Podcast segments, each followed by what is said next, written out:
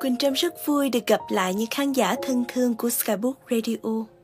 Bạn thân mến, ngày hôm nay của bạn thế nào? Có mệt không? Ngày hôm nay của bạn có đang hoang mang mơ hồ? Ngày hôm nay của bạn có đang hoài nghi bản thân?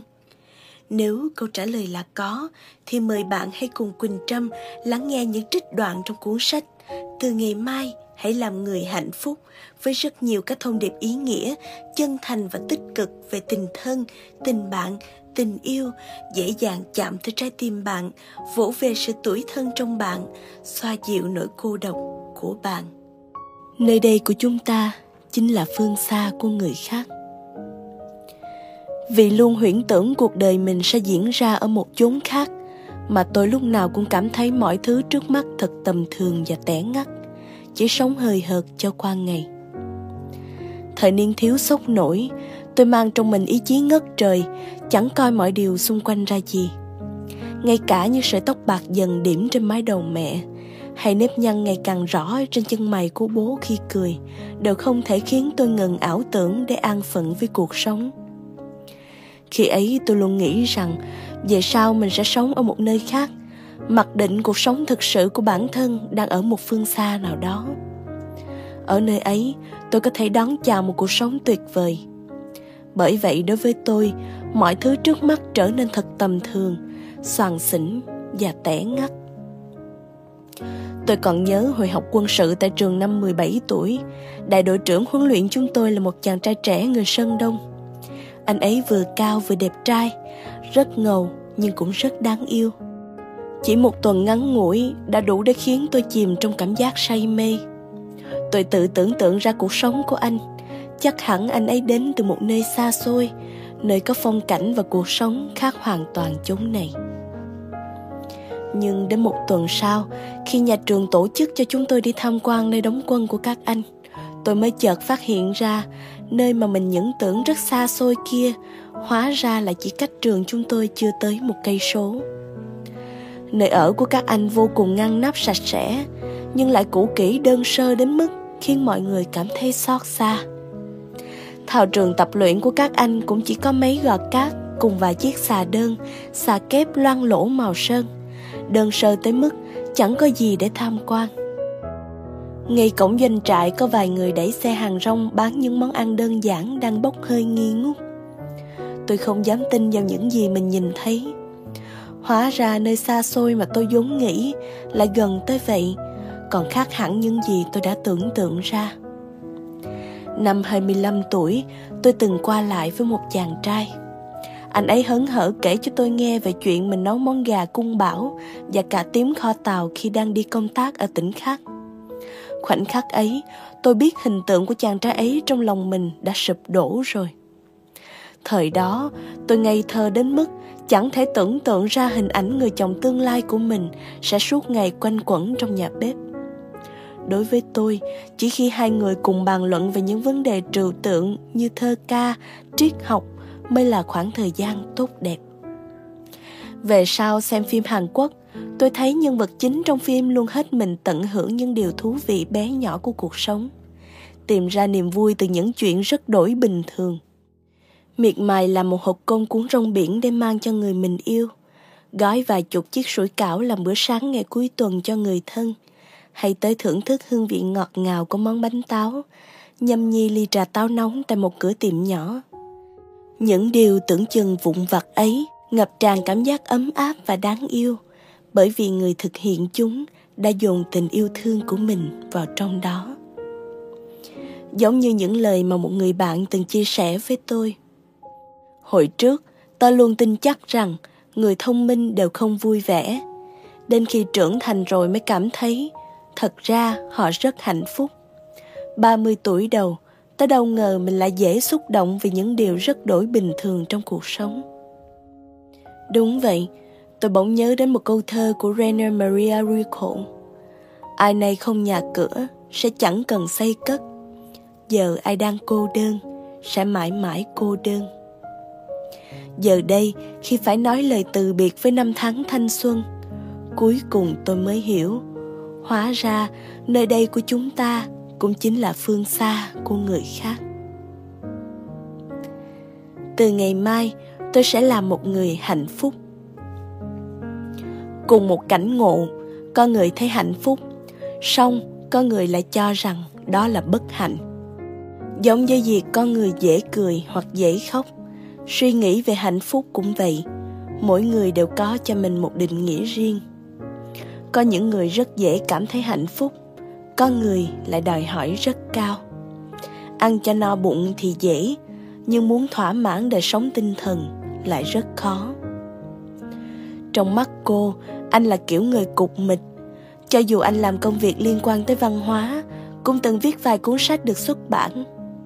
Với cô một người cục mịch là kiểu người thiếu tinh tế, luôn nghĩ gì nói nấy. Khi trò chuyện với họ bạn sẽ không cần quá dè dặt, cẩn thận.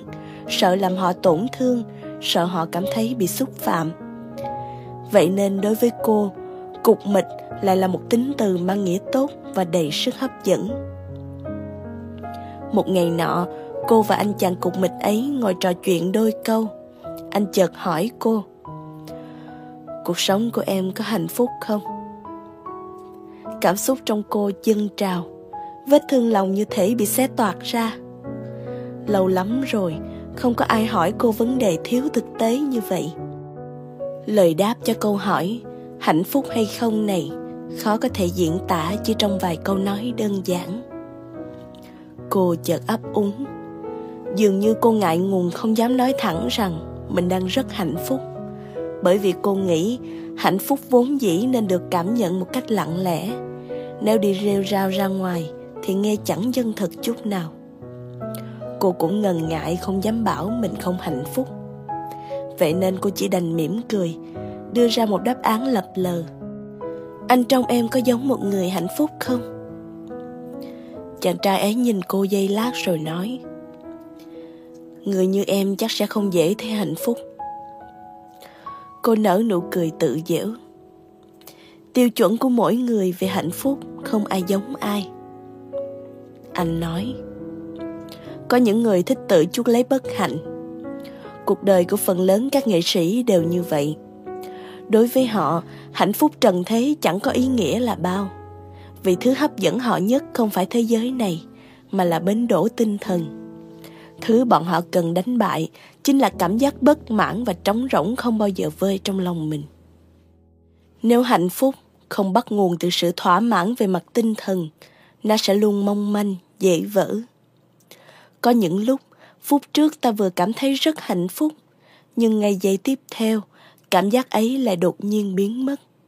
Như khi nghe được một tin tức về mặt trái xã hội, ta sẽ nghĩ, nếu chuyện này xảy ra với chính mình thì thật đáng sợ làm sao. Khi ấy, hạnh phúc của riêng một cá nhân đâu có ý nghĩa gì. Nhà triết học spencer từng nói, không ai có thể hoàn toàn tự do cho đến khi mọi người đều tự do. Không ai có đạo đức hoàn hảo cho đến khi tất cả mọi người đều có đạo đức. Không ai thực sự cảm thấy vui vẻ, trừ khi tất cả mọi người cùng vui vẻ hài lòng hạnh phúc cũng vậy. Nó là một khái niệm tương đối khi so sánh giữa cuộc sống này với cuộc sống khác. Không có niềm hạnh phúc nào là tuyệt đối cả. Thật ra, ta chỉ có thể cảm nhận được hạnh phúc vào một khoảnh khắc nào đó. Nó sẽ mau chóng biến mất, chẳng thể tồn tại lâu dài. Khi niềm hạnh phúc trở thành một điều rất đổi bình thường, vậy thì cảm giác hạnh phúc sẽ không còn tồn tại nữa. Hải tử từng viết từ ngày mai, tôi sẽ làm một người hạnh phúc. Sao lại là ngày mai mà không phải hôm nay? Bởi vì ngày mai quá đổi xa xôi, nó có thể không bao giờ ghé tới, nhưng chúng ta lại vẫn cứ mong chờ. Có lẽ khi trong lòng tràn ngập hy vọng, vậy thì hạnh phúc sẽ không còn là điều viễn vông. Anh nói, có một vài điều, nếu em tin thì nó sẽ rất chân thực ví như nghệ thuật, tôn giáo hoặc là hạnh phúc. Vậy nên em phải thường xuyên đánh thức hạnh phúc của mình. Không tìm được điều lớn lao thì thay bằng những niềm hạnh phúc nho nhỏ cũng được. Cô thầm hy vọng mình cũng là một người sống giản đơn được như thế. Kiểu người chân chất, không bẽn lẽn, không hay băn khoăn đắn đo, cũng chẳng đòi hỏi cao sang với chuyện ăn uống ngủ nghỉ. Dù bị đẩy vào hoàn cảnh nào cũng có thể vượt qua được. Người như vậy mới có thể biến những thứ phức tạp trở nên đơn giản, dám đối mặt với cuộc sống và đằng đẵng ngập tràn phiền phức. Có lẽ họ là những người rộng lòng bao dung với cuộc sống, trái tim luôn chan chứa tình thương. Vậy thì, trở thành một người cục mịch đâu có gì không tốt. Nếu bạn không xinh đẹp, xin hãy cố gắng dễ thương một cô gái dù giỏi giang nhưng không xinh đẹp, rất dễ cảm thấy tự ti. Cũng như những chàng trai dù tài giỏi đến đâu mà không có tiền thì vẫn yếu ớt như thường. Sáng chủ nhật, tôi đang dọn dẹp phòng ốc thì chuông điện thoại reo. Việc việc, cô bạn tiến sĩ của tôi gọi điện tới. Tôi vừa bắt máy, tiếng nức nở của cô ấy đã vang lên, kèm theo đó là một tràng khóc lóc thất thanh trong mắt chúng tôi Việt Việt luôn là một cô gái điềm đạm bình tĩnh, chẳng bao giờ cười lớn hay rơi lệ. Rốt cuộc cô ấy gặp phải chuyện gì vậy? Việt Việt nói muốn tới nhà tôi. Chẳng mấy chốc cô ấy đã tới nơi. Vừa thấy tôi, cô ấy liền rơi lệ. Chỉ chốc lát mà nước mắt đã chảy dàn giụa Việt Việt đáng thương, khóc tới đỏ cả mũi, nhìn mà sầu thay. Hóa ra tối hôm trước, cô ấy gặp gỡ một người bạn quen qua mạng từng trò chuyện cùng mình suốt hai tháng. Họ có khá nhiều sở thích chung, nào là bóng đá, đua xe, văn học, học thức cũng tương đồng. Càng nói chuyện càng thấy hợp. Nhưng vừa gặp nhau thì mọi chuyện lại hỏng bét, mối quan hệ cũng rơi vào bế tắc. Việc việc đau khổ chính vì lời từ chối tàn nhẫn của người đàn ông đó. Dù anh ta hơn cô ấy 8 tuổi, từng ly hôn, còn có cả một cậu con trai 13 tuổi. Họ gặp nhau tại nhà Việt Việt. Mới nói chuyện được một lát, người đàn ông kia đã nói thẳng rằng sẽ không cưới một cô gái mình không thích. Mà anh ta thì không thích những cô gái không xinh đẹp. Bởi vậy sau này họ đừng liên lạc với nhau nữa. Sau khi thẳng thắn chia sẻ quan điểm, anh ta quay người bỏ đi ngay. Cảm giác ấm áp, rung động và ăn ý được xây dựng qua những cuộc trò chuyện trên mạng tan tành trong chớp mắt. Loại đàn ông như vậy chẳng có gì hay ho hết, hai người không hợp nhau đâu. Tôi chỉ đành an ủi cô ấy bằng những lời sáo rỗng. Tớ đã không để bụng chuyện anh ta vừa ly hôn vừa có con riêng rồi. Rốt cuộc anh ta còn muốn tớ phải thế nào đây? Nước mắt Việt Việt tí tách tuôn rơi.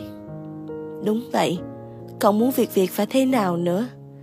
Cô ấy chăm chỉ, hiền lành, có trách nhiệm, biết nhường nhịn, lúc nào cũng nghĩ và hy sinh cho người khác.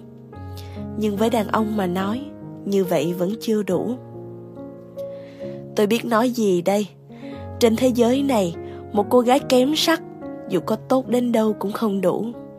Xinh đẹp là tấm vé thông hành đi khắp thế gian của các cô gái. Đến giả bình ao cũng đã khẳng định như vậy. Sao anh ta không nói dối tớ chứ? Anh ta có thể làm vậy mà. Việc việc nghẹn ngào. Cậu thấy không? Thậm chí tớ còn không đủ giá trị để bị lừa. Trong mắt bọn họ tớ chẳng là gì hết. Nỗi tuyệt vọng của việc việc đổ ập xuống. Nhưng tôi lại không biết nên an ủi cô ấy thế nào. Sầu thương vì một tình yêu không trọn vẹn, Thậm chí là một cuộc tình vẫn chưa bắt đầu, Còn đau khổ hơn hết thảy. Vì dù sao trong một cuộc tình trọn vẹn Đôi bên cũng từng trao trái tim cho nhau Việc việc còn chưa trải qua bất cứ chuyện gì đã bị từ chối thẳng thừng. Đây mới là nỗi nhục nhã của cô ấy, là sự lo âu lớn nhất trong lòng Việt Việt. Xinh đẹp và đáng yêu thường đi đôi với nhau. Một người xinh đẹp luôn nhận thức được vẻ đẹp của mình, đem niềm vui to lớn đến cho người khác và cho cả bản thân. Vậy nên, cô gái ấy sẽ càng trở nên đáng yêu gấp bội. Cách cô ấy ăn mặc chải chuốt, từng cử chỉ của cô đều tràn ngập vẻ hấp dẫn. Tương tự, một cô gái kém sắc sẽ khó lòng đáng yêu nổi. Vì quá tự ti nên cô ấy đã từ bỏ quyền lợi trở nên dễ thương. Lúc nào quanh cô cũng u ám và cứng nhắc, không có lấy một tia hào quang. Xinh đẹp gắn liền với dễ thương nếu khả năng yêu một người được gọi là chỉ số tình yêu, vậy thì chỉ số đó của cô gái việt việt mới chỉ yêu bằng tinh thần. Hơn nữa còn luôn đơn phương, gần như bằng không. Cô ấy không bao giờ nũng nịu, không lãng mạn, lại chẳng biết bông đùa khiến đàn ông cảm thấy vui vẻ. Khó làm người ta nảy sinh hứng thú. Nhưng cũng không phải là không có cách để hóa giải thế cờ khó này. Cách giải quyết chính là nếu bạn không được ông trời ban cho gương mặt xinh đẹp, vậy thì hãy cố gắng để mình trở nên đáng yêu. Bạn sẽ chỉ thành công khi tự tin và biết trân trọng chính mình. Cảm ơn bạn đã lắng nghe số radio hôm nay. Bạn thấy đấy, thực chất hạnh phúc không phải thứ gì quá mức to lớn xa vời, mà chỉ là những điều rất đổi nhỏ bé ở xung quanh ta tựa như lúc tuyết phủ rợp trời, được liêm diêm thiếp đi trong căn nhà sáng ánh đèn, bên chậu than hồng ấm áp, đã là niềm hạnh phúc to lớn nhất của cuộc đời vậy. Mỗi ngày là khởi đầu, cũng là kết thúc. Mỗi ngày đều chỉ là quá khứ của ngày mai. Hãy hướng tới ngày mai với tình yêu, đối đãi với mọi người, mọi chuyện bằng lòng yêu thương. Hãy yêu cuộc đời giặt gấu vá vai của mình hãy bước về phía trước với lòng yêu thương, cho đến khi bạn trở nên thuần khiết, bao dung, tâm hồn trong sáng, khoáng đạt. Từ ngày mai, hãy làm người hạnh phúc, bạn nhé.